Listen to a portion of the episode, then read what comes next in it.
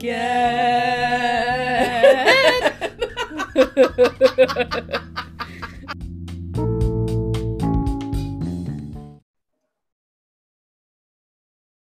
Hello. We're back again. yes, it's been a long, what, three weeks?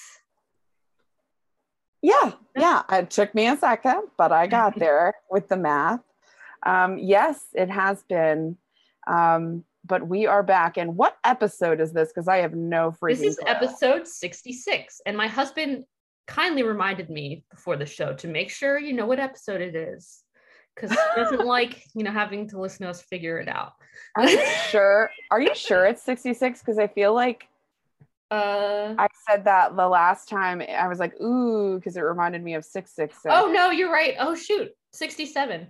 For some reason, the, le- the late I pulled up Anchor, but the it letting like your pulled up- husband down. Yeah. Well, I'm glad you. it's over. No, I'm glad you were paying attention. It was a good Uh, summer. It was good while it lasted. Yeah. Um, yeah, so it's 67. Yeah, that's what I thought, but I wasn't sure. You just Yeah. wanted to make me look dumb. Okay. No, no. If I wanted to do that, that would have happened a long time ago. but um, I am Bay. and I am Jay. And this is The, the part. part I don't get. Yay! One day we'll get it right. it's harder to do it on Zoom. Yeah, because there's always to a little it. delay. It's way easier to say it in unison um, when you're in person. Yes. So the last time we recorded, you asked me how my week was, and I said that a child had asked me if I was pregnant. wearing Oh, a yeah. and jeans. So Wow, that was a long time ago. I've got an update. Um, Okay. there is a lovely, lovely lady that is uh, new to my place of work. And I really like her. And she's always asking me how I'm doing and how I'm feeling. And I'm like, this woman is the nicest person. Oh, she's no. so, so nice. And she made like a weird question earlier on a couple months ago. And I was like, hmm, that's an odd question, but okay, I'm going to move on with it. And then this week she said, So, how's the baby treating you? I, oh my god. and I said, Um, I don't want to make things awkward, but do you think I'm pregnant? And she she said yes. And I was like, I'm not. So, and she's very apologetic. She's very nice I don't want to make things awkward. where I work, there are a lot of pregnant individuals or people on maternity leave. So she was like, I'm sorry, I got you like mixed up with somebody else. I must have just, you know, and she's new. So, Aw. but okay. um, like, you know, it's interesting how even during that shaming moment of for myself, I still felt for her. I was like, Yeah. wanna make you feel well, bad. especially to honestly, whenever you say like not to make thing, things awkward, I think that just makes it more awkward. All right. Well, thank you for letting me know. Sorry. Thank you for your feedback. no, no, I know, and I know you're just trying to make it better, but I mean, you're obviously the one that's like the most uncomfortable in the situation. Diffusing the tension was my goal. But so you have a um, right to say whatever. I mean, She thought I was pregnant for like two months. I mean, most people would have cussed her out, so that's pretty good. Um, so yeah, that's a long time. Um, and I kind of had a feeling that she thought that when she'd said a couple of other things and always asking me how I'm feeling. But I was like, you know, after a couple months, she's gonna figure out that I'm not getting any bigger, you know, or someone will tell her. well, But you know what I would like to say to our listeners? Sometimes fat people are just fat. Okay. don't ever assume someone's pregnant unless they tell you. Sometimes people just got a little extra weight going on and they are not actually pregnant. And I told my therapist this earlier this week. I'm going to start a movement that unless someone brings it up, we are not to ask about the gestation of our future spawn or imaginary spawn because Right. I imagine pregnant women get they have to it's like when you break your arm you have to go over the story over and over and over again Well, it's You have because people don't, don't know what to talk about. It's like it's like that's the only thing they can think of, and it's like exactly and i'm just i imagine they have to talk about it all day with people that they don't even really like or have meaningful relationships with it's just like in passing So unless they bring it up, I'm gonna let it. I'm gonna let it. Uh, let it ride. You know. Yeah. well, it's also weird, like, like when you see people like touch a pregnant woman's oh belly. Oh my god, that is so gross. that I had someone who said that people would just do that. So people would just go up to her and just touch her stomach. I don't think. If I think the only person stomach, I'd feel comfortable with is other than a doctor would be my husband. Like without, you know, any sort of permission. You don't want me to reach over and touch touch your Sorry. tummy? Sorry, babe. honestly don't even if you were like super super super preg- pregnant which by the way listeners she's not but if you were like ready to pop i don't think i would at all have the inclination to reach over and touch your tongue yeah. i don't think so it's not in me Right. that's not in me that's somebody else's stomach Yeah. Like you wouldn't do that if they weren't pregnant. So why do that now? it's like you're not going to touch the baby And it's like, and it's like, so now is this woman just not going to talk to you? Like, did she only care about you because she thought you were pregnant? oh no she's genuinely nice Oh, like i can tell this is a this is a really nice woman so that's why it was such a shame It's Like, weird though when really nice when person. she said the thing about how's the baby, that almost makes me think like she thought you had the baby. no, she's like, "How's baby treating you today?" Okay. And I was like, "Well, my imaginary baby is treating me really well." I don't mean to make things awkward, but do you think I'm pregnant? She should have been like, see, you gave her an out and she didn't take it. She could have, if she was good on But her then, feet, how would she have explained that she could have comment? been like, no, um, don't you have a four-year-old at home? That's who I was referring to. You know, Oh, you're if right. she was clever enough and thinking on her Oh, feet. Could have been like, "Oh, I thought you had a baby at home." Yeah, Oh, I could have sworn it was you talking about it. It had nothing to do with You're your right. body. I'll keep that in mind the next time I mistakenly call somebody pregnant. right? you didn't let me finish. but I was telling my husband, like, this has been happening to me my whole life. Like, since I was like 16, people have been asking me if I was pregnant. And I was like, a, like a hundred pounds lighter almost then. And yeah, I remember you telling me about 16, that. like six, like, you know, like, uh, I hope I'm not pregnant because that good luck for that kid, you know, because I certainly was not mature enough to raise and at God 16 help that sure kid. but you know like i remember like that and and like so it doesn't even matter the size like even at a moderate size people yeah, ask I've that. I've gotten asked it. I know our skinnier friends have gotten asked that. it's so strange so strange Those so let's start this movement time. now Yes. that even if someone is obviously pregnant just don't None of your damn up. business. just don't talk about it Yeah. end scene movement. so that's how my week went uh, that was my therapy session and this is my follow-up this is my post-mortem Well, Uh, I have some good news. Um, I you're had pregnant no, no. Sorry, that, That'd so that funny yeah, that was a weird segue. No, uh, on an unrelated note, I found a Chinese place that has both egg drop soup and wonton soup combined. Okay. Whoa, what does that taste like? My goodness gracious. Did you try it? like, yeah, because I was like, I was like, man, I want wonton, but I want egg drop soup. Can't- And then there it was. There it was. What was it called? Was it just called wonton? It was literally called egg drop wonton soup or something. it's literally just egg drop soup with wontons in it. Nice. nice. so that made my day. Okay. and then you know, then you have to look for the place that also has wonton egg drops, sweet and sour. Or is it Yeah. Ooh, that would be. is it good. it sweet and sour or is it hot and sour? Uh, oh no, you're right. Hot and sour. Okay. and I sour like feel like an idiot every time I order that for my husband because I can never remember what it's called. So I'm like, "Can I have sweet and sour soup, please?" And they're like, "You mean hot and sour?" I'm like, "Yes." That one, the one that has sour in it. Can I have some sour soup, please? You know what I mean. the one that has word two words in it that are Yeah. yeah. But was it good? Yes, it was very good. It Good. hit all my taste buds that needed to be hit. That's what's most important. That's what's Yeah. most important. Yeah, it's- well, it's I'm glad food. that you found that. Oh, and I tried going without caffeine for like two days and it was awful. Did you get a headache? Yeah. It's not like I haven't gone without caffeine before, but it gotten and I wasn't drinking like a crazy amount, but I was just like, so this is gonna sound really weird, but the main reason I like doing it is because like when you go off it for a few days and then you have a coffee, like you get a Oh, great, jazz, great jazzes you buzz. up. I was like, I'm king of the world. and people are like, uh, she has "Excuse me, miss, are you okay? Do you need to call in sick? Take your meds today? I know. Uh, yeah, I know. I know what you mean. I just can't get over the tired factor. Like you're so tired, and then you get a headache, and then you still have to like go on through your day. Yeah, it's not really a realistic plan for me. Mhm.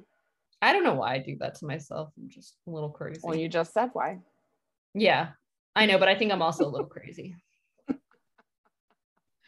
I have no idea whose turn it is. Uh, it's Well, I- been I think- a while. I think you get to go twice because I went twice. Oh, I don't care. I, I, I Well, really, okay, my topic is kind of dark. What's your Okay, well then you definitely go first. okay. Oh, actually, no, mine is kind of dark too, but um, I'm gonna try and make it funny. So you go go for it. okay. All right. Because if yours is just straightforward dark, let's let's do you. yeah, it's it's kind of hard to even make it funny.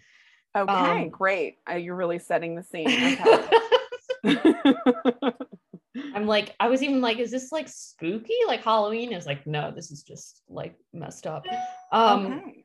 so my topic is so obviously we all know that uh, about Mount Everest, the tallest mountain in the world. Yes, I think I know um, what your topic is, and I am so down. the my topic is the dead bodies that have oh been oh my god, this is exactly what I was talking about. this is exactly. Oh, I, I it's it, it's so fascinating. oh my god, the pictures they oh, go on. talk Obviously, about I feel for those a dark people. rabbit hole. I feel Yeah. for those people and their families first and foremost. But you know, we can't help. I mean, they are there, so Yeah. it is. You think you you grow up thinking like you know Mount Everest, I will never look But at it. you have no idea. I fact, know. I'm never gonna look at another mountain the same way. Um, seriously, I think I have like a fear reaction now. okay. Okay, All so right. real quick, my, my sources were um an, a podcast episode actually called Omnibus. The podcast is called Omnibus, and the episode was 127, The Bodies of Mount Everest.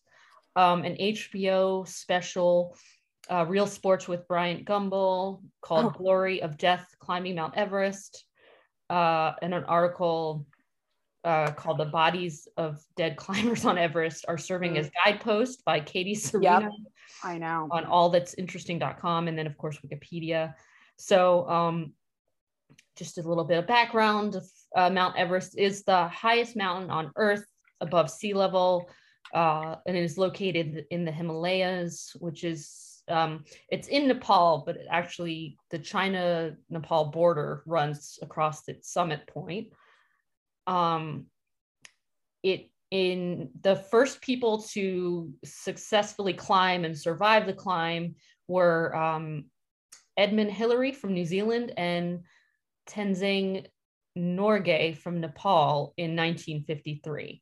Um, okay. And Tenzing Norgay is, um, you know, obviously from Nepal, and he's from an indigenous tribe that are known as Sherpas, who Yes. are, um, you know, they because they've grown up in the in the mountain, they um, have acclimated to the Mhm. eleva- uh, eleva- Eleva- elevation. elevation. Yeah, and um, So basically, they're better inclined to. to yeah, basically, you know, these rich people come from all over and pay them to basically guide them up the mountain and carry all their shit. Yes. Um, yeah, the HBO special was really, really went into that. It was really actually kind of sad. I I heard that statistically they are more likely to die on Mount Yeah. Everest than anybody because they go up it more. they go up so many times. Yeah. Yeah.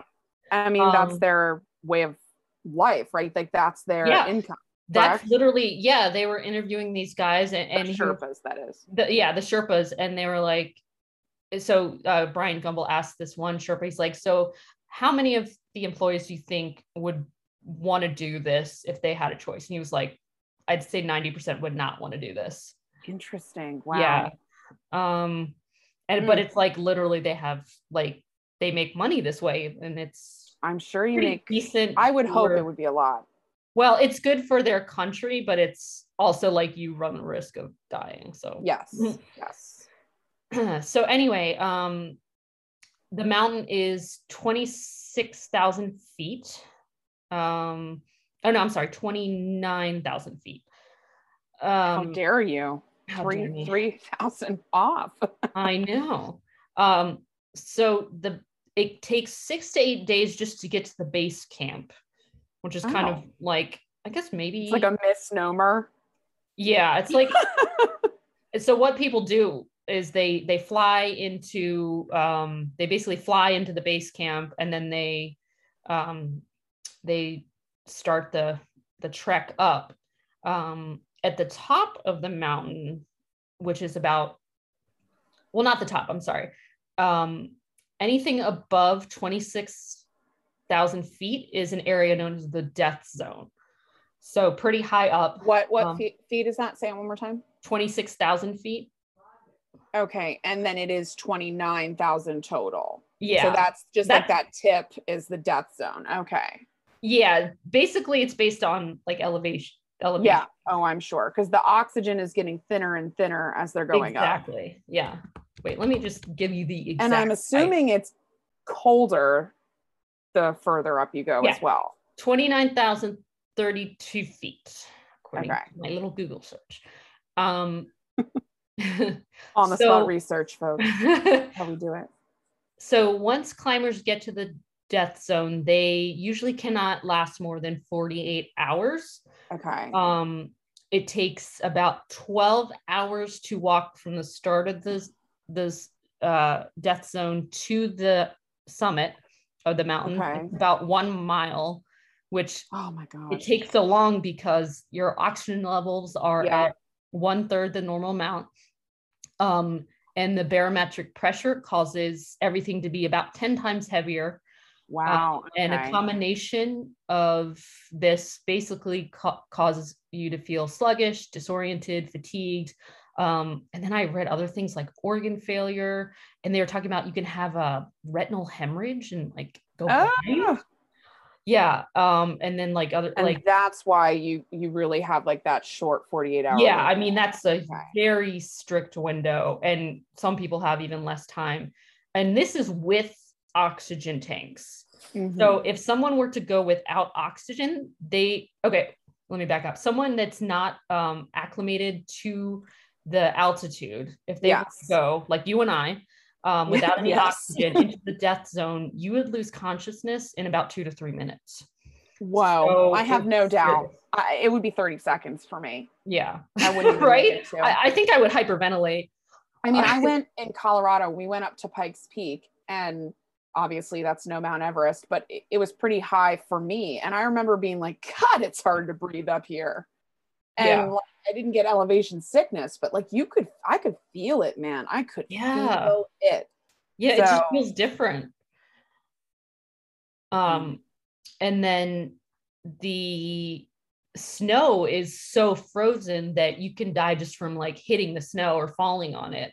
Oh, wow. Um, okay. yeah, I think I couldn't find exactly how cold it is at the top, but the It's like got to be cold. the It average weather on Mount Everest is like negative 36 Okay. but I bet it's like twice as twice that at the top is my guess, my uneducated guess. um, so um, there have been about I, I've read anywhere from 200 to 300 climbing deaths um, that have occurred on Mount Everest, and over 4,000 people have climbed it. Um, Okay. Unfortunately, due to the weather and the conditions of the mountain, it is very difficult to remove the bodies off of them.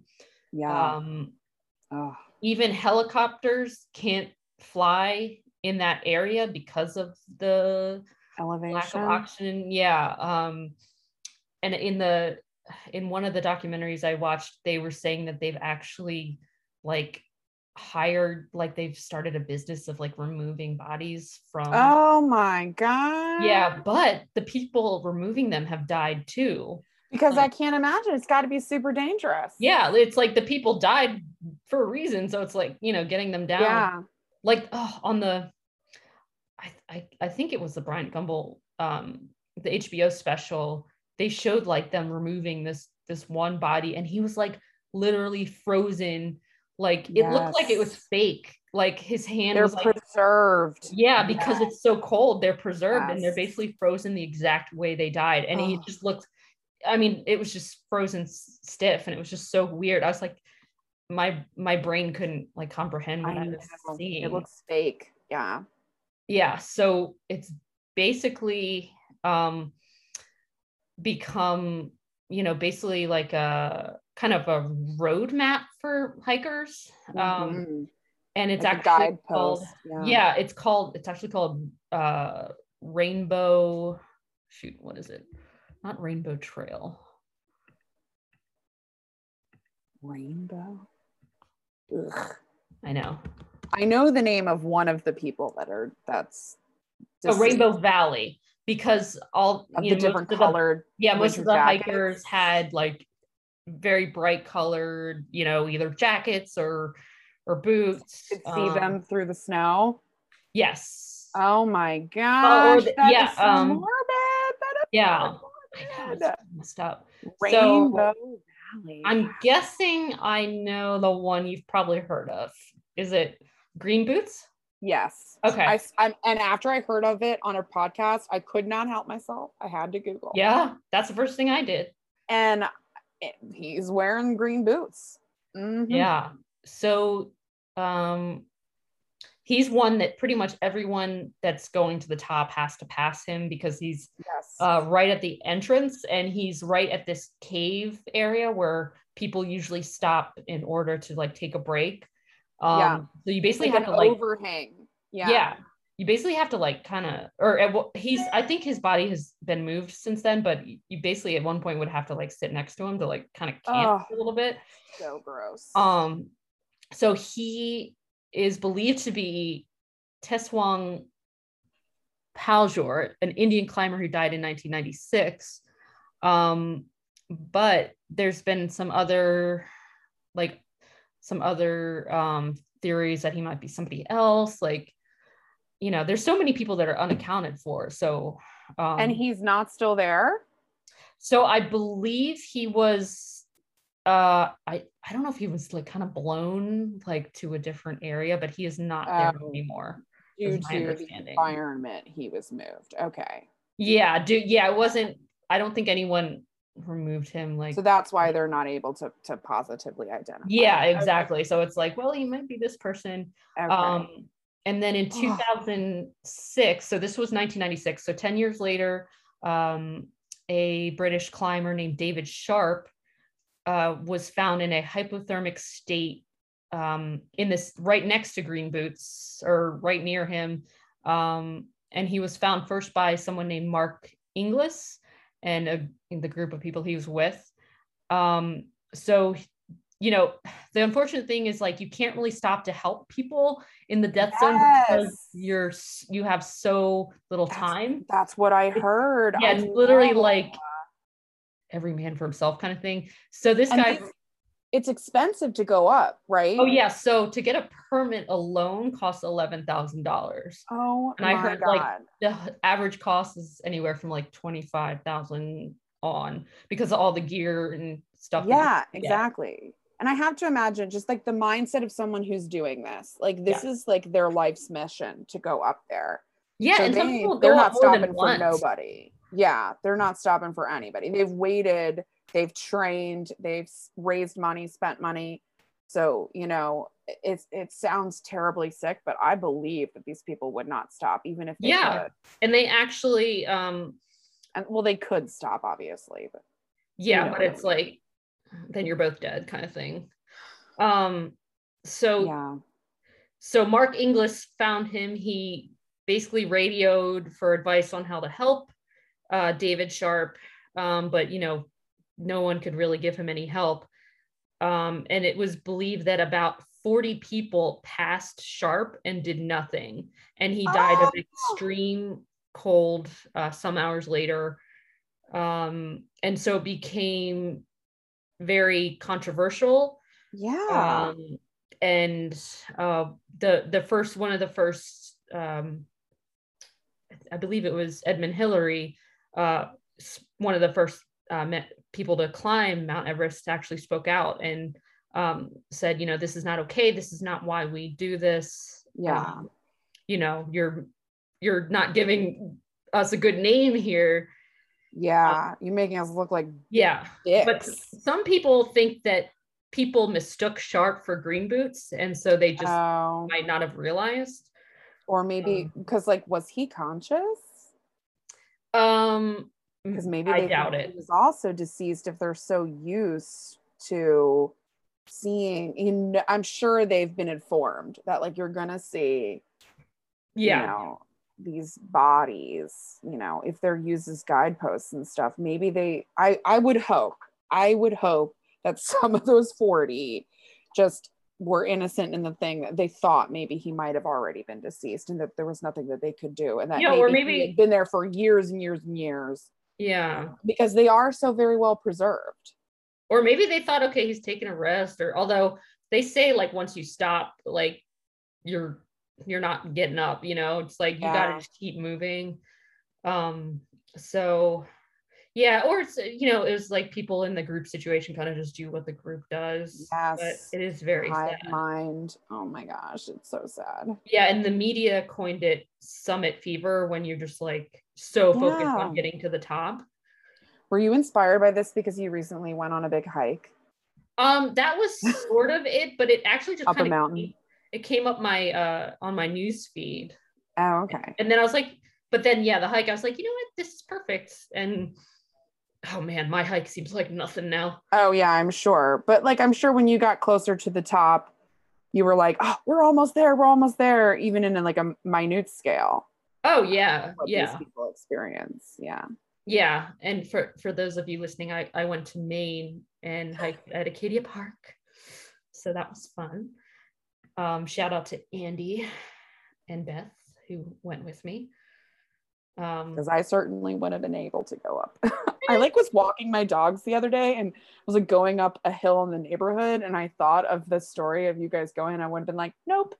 oh, oh my god I, I watched a video of people hiking up everest oh my god like i mean obviously it's mount everest so it's going to be hard but there was this one point where it's just like this glacier and there's this huge gap in between the two Oh glaciers gosh.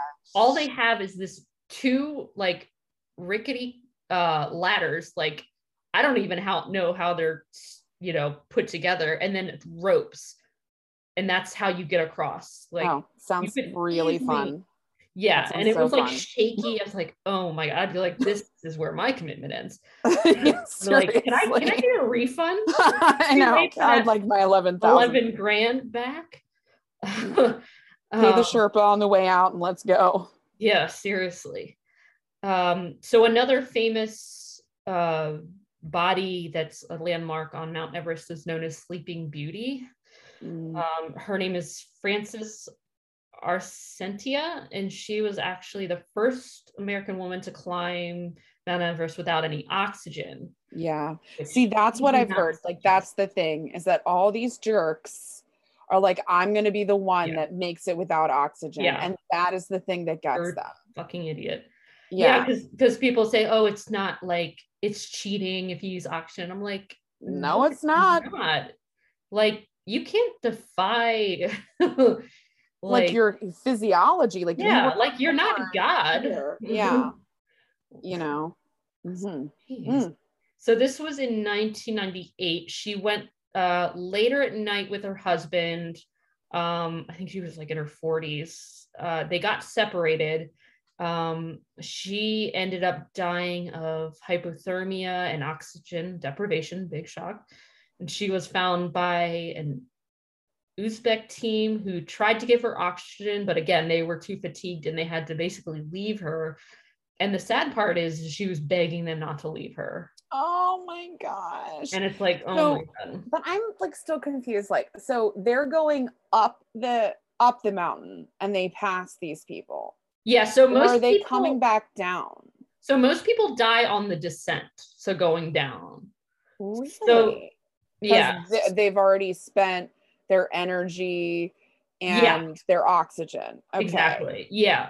Um, because you're you're tired, you've got you know you're pushing it with the time. So there, if they like stop to help you, they would risk all those terrible things that you said that could occur within past the 48 hour window. yeah and i read somewhere that they stayed with her for like a close to an hour trying to help her so it wasn't like they didn't try um And everything is so much heavier, so they can't just carry her. Exactly yeah Okay. Well, and she I wouldn't to move. like comprehend. Yeah, it, I know. it's like, okay. wait, it, yeah, like, you know, in a normal situation, you'd be able to stay with them and call 911 or something. Yes. this is unfortunately not one of those situations. Ugh.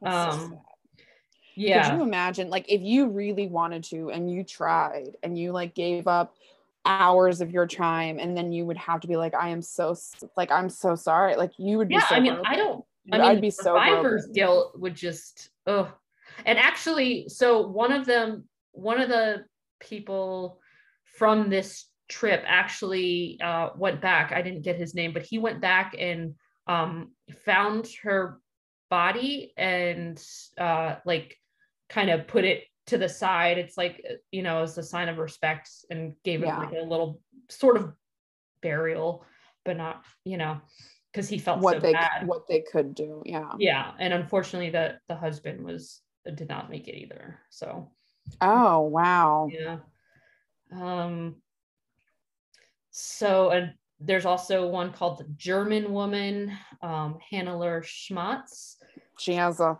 a, a less pretty name. yeah Could be saying Sleeping Beauty, wrong. green boots, the German woman. i know it's like okay like we couldn't think of anything creative. i know i'm like i'd be like what how about little mermaid or something I don't know.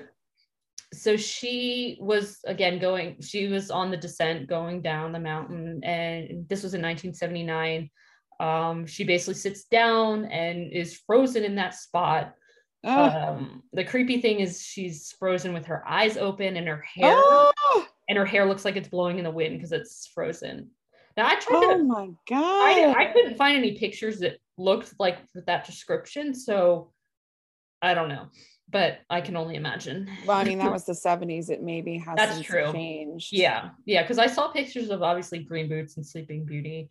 Um, and then the oldest body to be found was George Mallory. He was discovered in 1999 and he um, died in 1924. He actually attempted to be the first person to climb Everest. Yeah, So- and they like used to climb in like fucking tweed. Yeah, and that's what he was you know? wearing. He was wearing That's a tweed exactly jacket, what he was right? wearing, Yeah, Oh my god, could you imagine? yeah. So Because there was no like Under Armour. yeah, there was no You North Face. and that was another thing. Like the in the documentary, no Oh. Patagonia for these people. like yeah in the hbo documentary a lot of the sherpas were saying that some people would bring the most ridiculous shit like someone brought like a table like Why? that they would have to carry and he's So they could dine. yeah like you're on a mountain it was just like and they were just saying how ridiculous and like how ridiculous it was um so let's- Customer's always right. Not. Yeah, right. Uh, oh yeah, and another another story about that. There was so there was this one guy that was very inexperienced and going very slow, and this one of the more experienced Sherpas was like he refused to work with him because he's like I I can't take this man up the mountain like he's not going to make it. And so they basically forced this new young Sherpa to go with him. And he's like, I had no choice. Like, if I wanted to keep my job, I had to take this guy. And the conditions were not good. And um, so the Sherpa ended up almost dying. Luckily, they they saved him, but he ended up like losing several fingers to frostbite.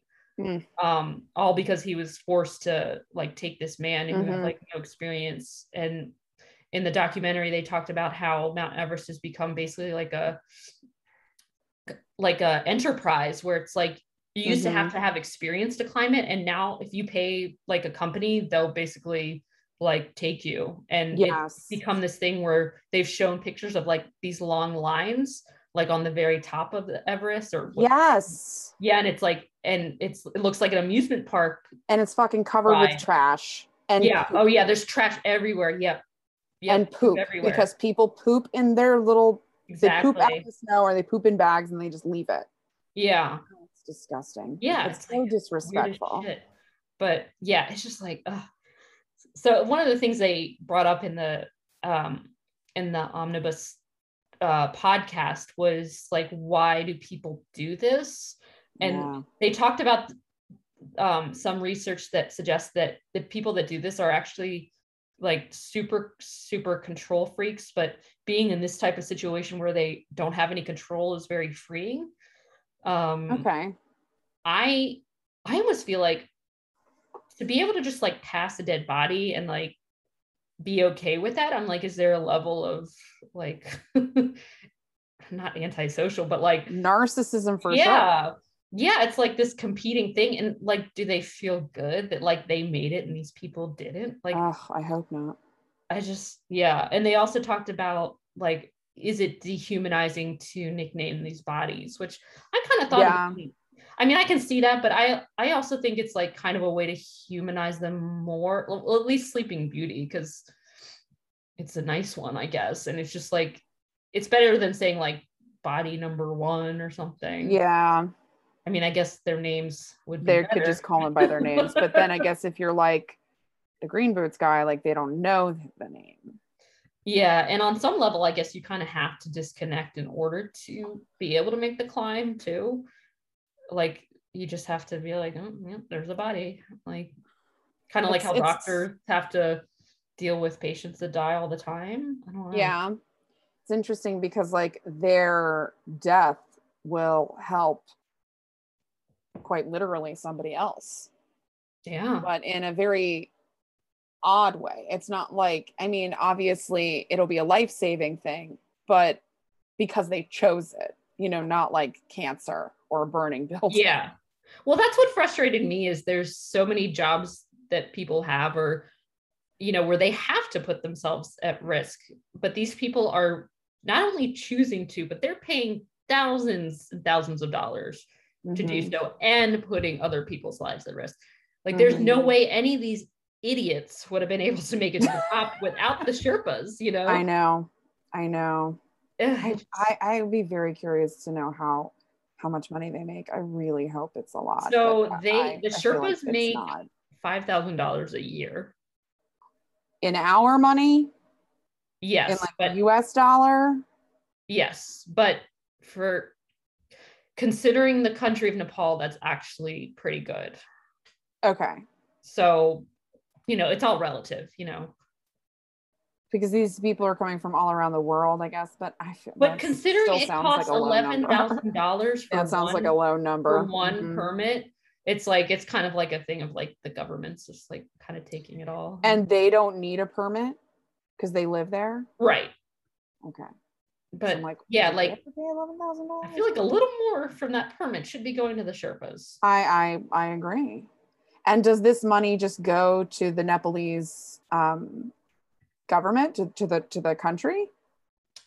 Uh, yes, Interesting. believe so. I mean, You I know, don't they have the only flag that is not shaped like a rectangle. It's really. triangles. No.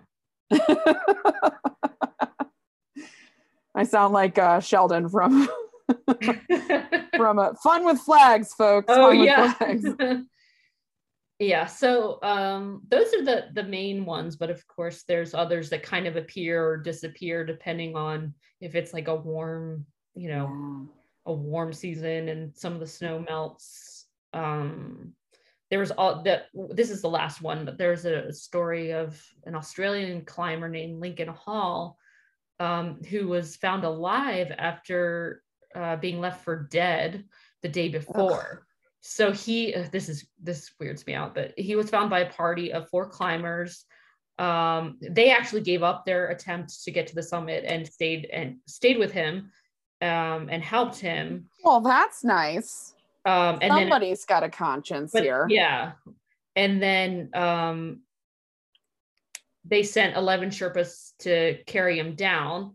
Um so the team assumed he had died from a cerebral edema which is also very common um i think it's like the brain swells Yeah. and the lack of oxygen and um so they thought he was dead they were instructed to cover him with rocks there were no rocks around to do this So they just abandoned him. Um, the and the worst part is the information about his death was passed to his family. And the Oh, next And day he just he like was- appears. and then the next day another another party of climbers found him alive. Like damn, Well, I'm glad they couldn't he made it, like, two or three he days. there. probably would have died. right? Thank God. How sad.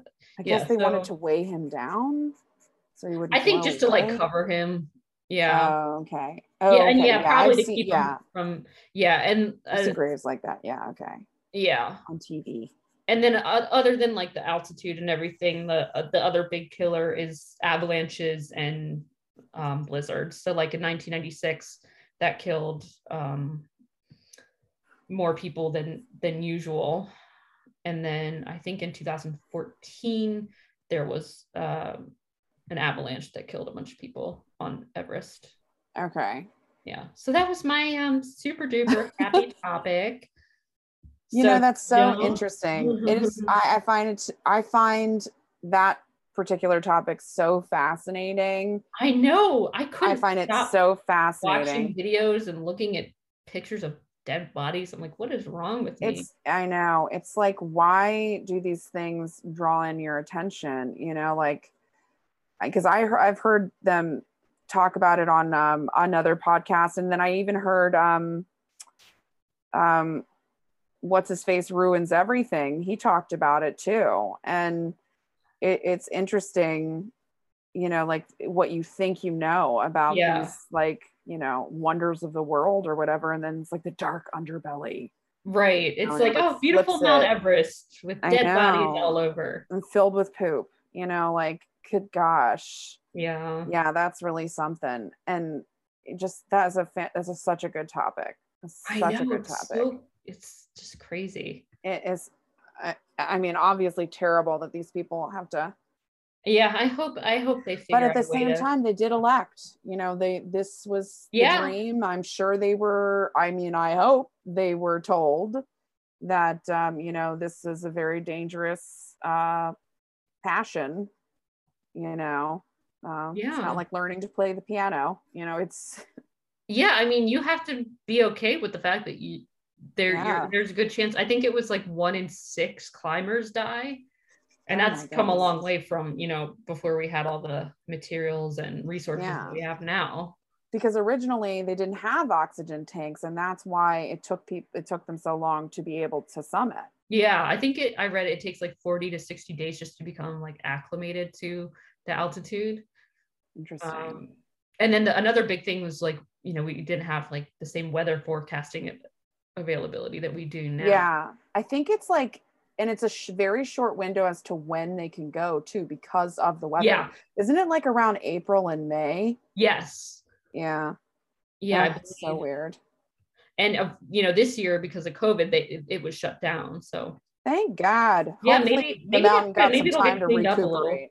Yeah You know, because like I saw like all you know like those Google Earth images. They were like, Yeah. "This is what the world looks like" because people were actually in their homes. oh yeah like the know? the bays were really pretty and the, Yeah, the ocean yeah.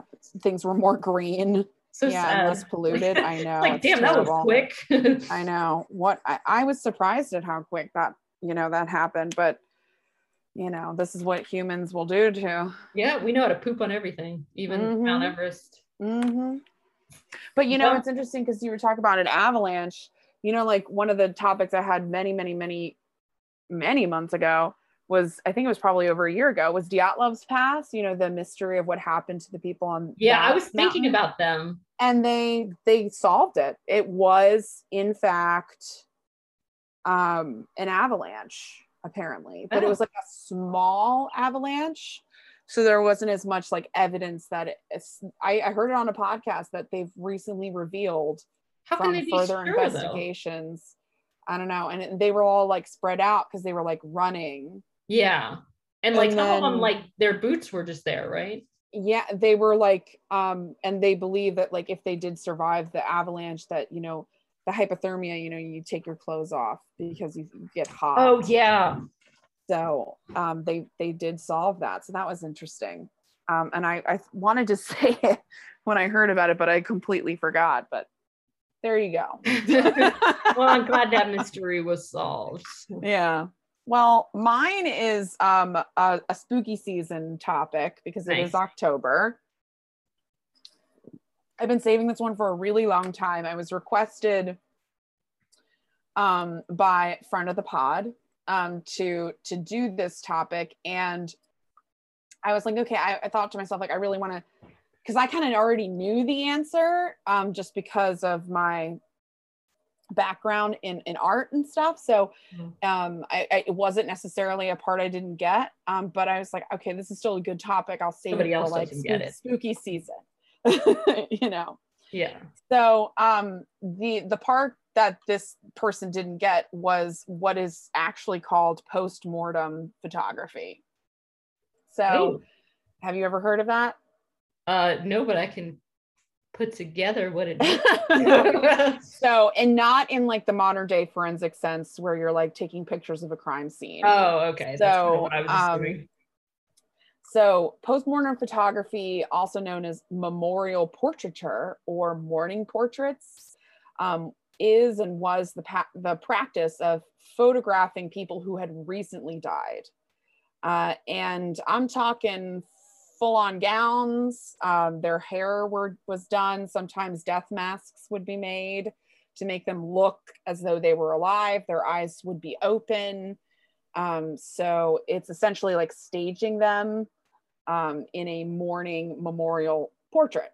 So a lot of different cultures have done this, uh, but the best studied version is in Europe and America, specifically around the 19th century and Victorian era, if you will. So it the reason why they did this was because they were able to then, you know, remember and memorialize their departed loved ones how they wanted to. So they dressed them up however they wanted to. Was, it like, what- in the casket or like not? uh, sometimes, um, sometimes they would prop them up in chairs and things and sit them next to um, family members who were alive, oh, and it would be a whole family affair. oh. Um, yeah. Thank God they don't do that anymore. um, but sometimes they would be flying solo and um, but the way you have to imagine it they looked like they were alive they just looked like they had a very odd expression on their face um you know like a very kind of almost stunned look if you can imagine but like Yeah. they were the way they were dressed is if anyone's ever been to a wake you know when it's an open casket like the person looks like they're just sleeping in the casket Yeah. so it's a lot like that but imagine a smile on their face you know but there i don't think they would smile but um so the family was able to you know memorialize their departed loved ones the way that they wanted to um, and remember them essentially. So the daguerreotype was invented in 1839 and it made portraiture more uh, accessible because before that people had to sit and be painted as a for portraits and that of course was extremely expensive so the you know more modern photography became the the more people got photos. However it was still rare. So it was expensive and it would would have been a really big deal to get a photograph in the early or mid 1800s so sometimes these photographs were like literally the only photographs that would have existed of these people so that's another reason why they would have gotten them you know, to Oh. memorialize them because there was nothing else but just memories yeah, I was gonna say, why didn't they just use other pictures? But I guess that wasn't a thing. it would have been very rare for them you know for you to have multiple photos of your of one person at the, at that time it's just too bad um, that it like it's not till they die that you get. i know and um a, a lot of them are of children um you know for that reason as well they definitely the only photograph that they would have had also like the camera had to have a really long exposure time so like the shutter would be open for a really really long oh, time Oh, and people yeah. would have to sit or stand very very still that's why in old photographs you very rarely see people smile because you know like when you're Yeah. reading and they're like say cheese and you're just sitting there with your fake fake smile and you're Yeah. like "Ee, take the damn picture you know Yeah. So they would have to do that for minutes. So they're yeah, I don't never- blame them. you almost never see them smile and that's why a lot of times they're very grainy because you know the minute little movements that people will do it you know would show up in, in the photograph so um according to mary warner marien quote postmortem photography flourished in photography's early decades among clients who preferred to capture an image of a deceased loved one rather than have no photographs at all end quote. So essentially answers that question. And it became a big staple for for like photographers and ph- photographic businesses in the 19th century. Like this was a service that they would provide and i'm sure advertise as well um, which is super gross and an odd to think of. Um, according to nancy west the author of a journal article quote camera fiends early photography death and the supernatural end quote. Photography advanced at a time or not end quote uh, photography advanced during a time outbreaks of cholera and tuberculosis and fearful of their mortality. Many embraced this new medium preserving the images of, of, of the dead loved ones end quote. So you know they were just keepsakes you know yeah. uh, to keep. And then later on, they invented a way of doing multiple pictures. So, you know, I'm sure they made copies, you know, pass out to the relatives. Yeah. Um, For all that you know, work. Here, here, here you go. And I remember when my grandmother died, we were going through her possessions. Um, you know, she was born in like 1910. And you know, there were some very, very old photos in her and just what there was in the house. And I remember we saw one. She had one of like a of a toddler of like Oh, and I, shit, and I remember really? being like mom what's going on with this what is this photo and she's like oh i, I believe that you know because it was it was odd the way the, the photo just looked so weird yeah. You're like, what what's going on there? so I was like, oh my gosh, that's so crazy. Um, and you know, I was like a teenager, so I didn't, I really didn't understand that. But yeah. So, but once like the 20th century came and you know, cameras became way, way, way more popular. People had more photos of themselves and were, and you know, obviously now we're all digital. So, um, you know, it just faded out, uh, you know, this practice. So this was not really long enough to be a whole topic. So I thought to myself, like, Mhm. is there anything else that was kind of related to this? And it's very interesting that as this became popular, so did what we now call spirit photography. And um, spiritualism and like the whole idea of, you know, ghosts and uh, seances and all that, that was like big money in like the late 1800s. And like that whole, like people would, would go on tour like being like psychics and seeing like talking you know essentially like miss cleo you Yeah, know, they or, would uh, go, uh, What's her name from Staten Island, Long Island yes Museum? the long island Teresa? medium they would be hair. all over the place and most of those people had you know before they died were like you know it was all fake and you know they would you know just dupe them and make Oh yeah, like I think they still do that. by pushing like you know triggers and things like that and um, but there were like really famous people who were really invested and interested in the whole idea of spiritualism and you know the other side. So spirit photography became really popular around the 19th century as well as photographs of actually deceased people. So spirit photography is a type of photography that pretty much speaks for itself. The primary goal is to capture an image of an actual ghost or spiritual entity you know especially you know now we think of like ghost hunting ghost hunting tv shows. Yeah. and it's traced back to the 19th century of course you know the invention of the photograph.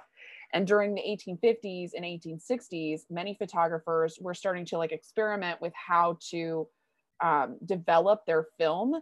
And they realized that you can t- you can do what we now call they well actually they called it too the double exposure so like you know i'm sure you've seen the accidental like oh where yeah. it's two different photos So that are like accidentally collaged together but they did that on purpose to make it look like there was a ghost in the photo with you and they are the creepiest freaking photos I have ever seen. Like, oh my goodness, some of them are just nasty.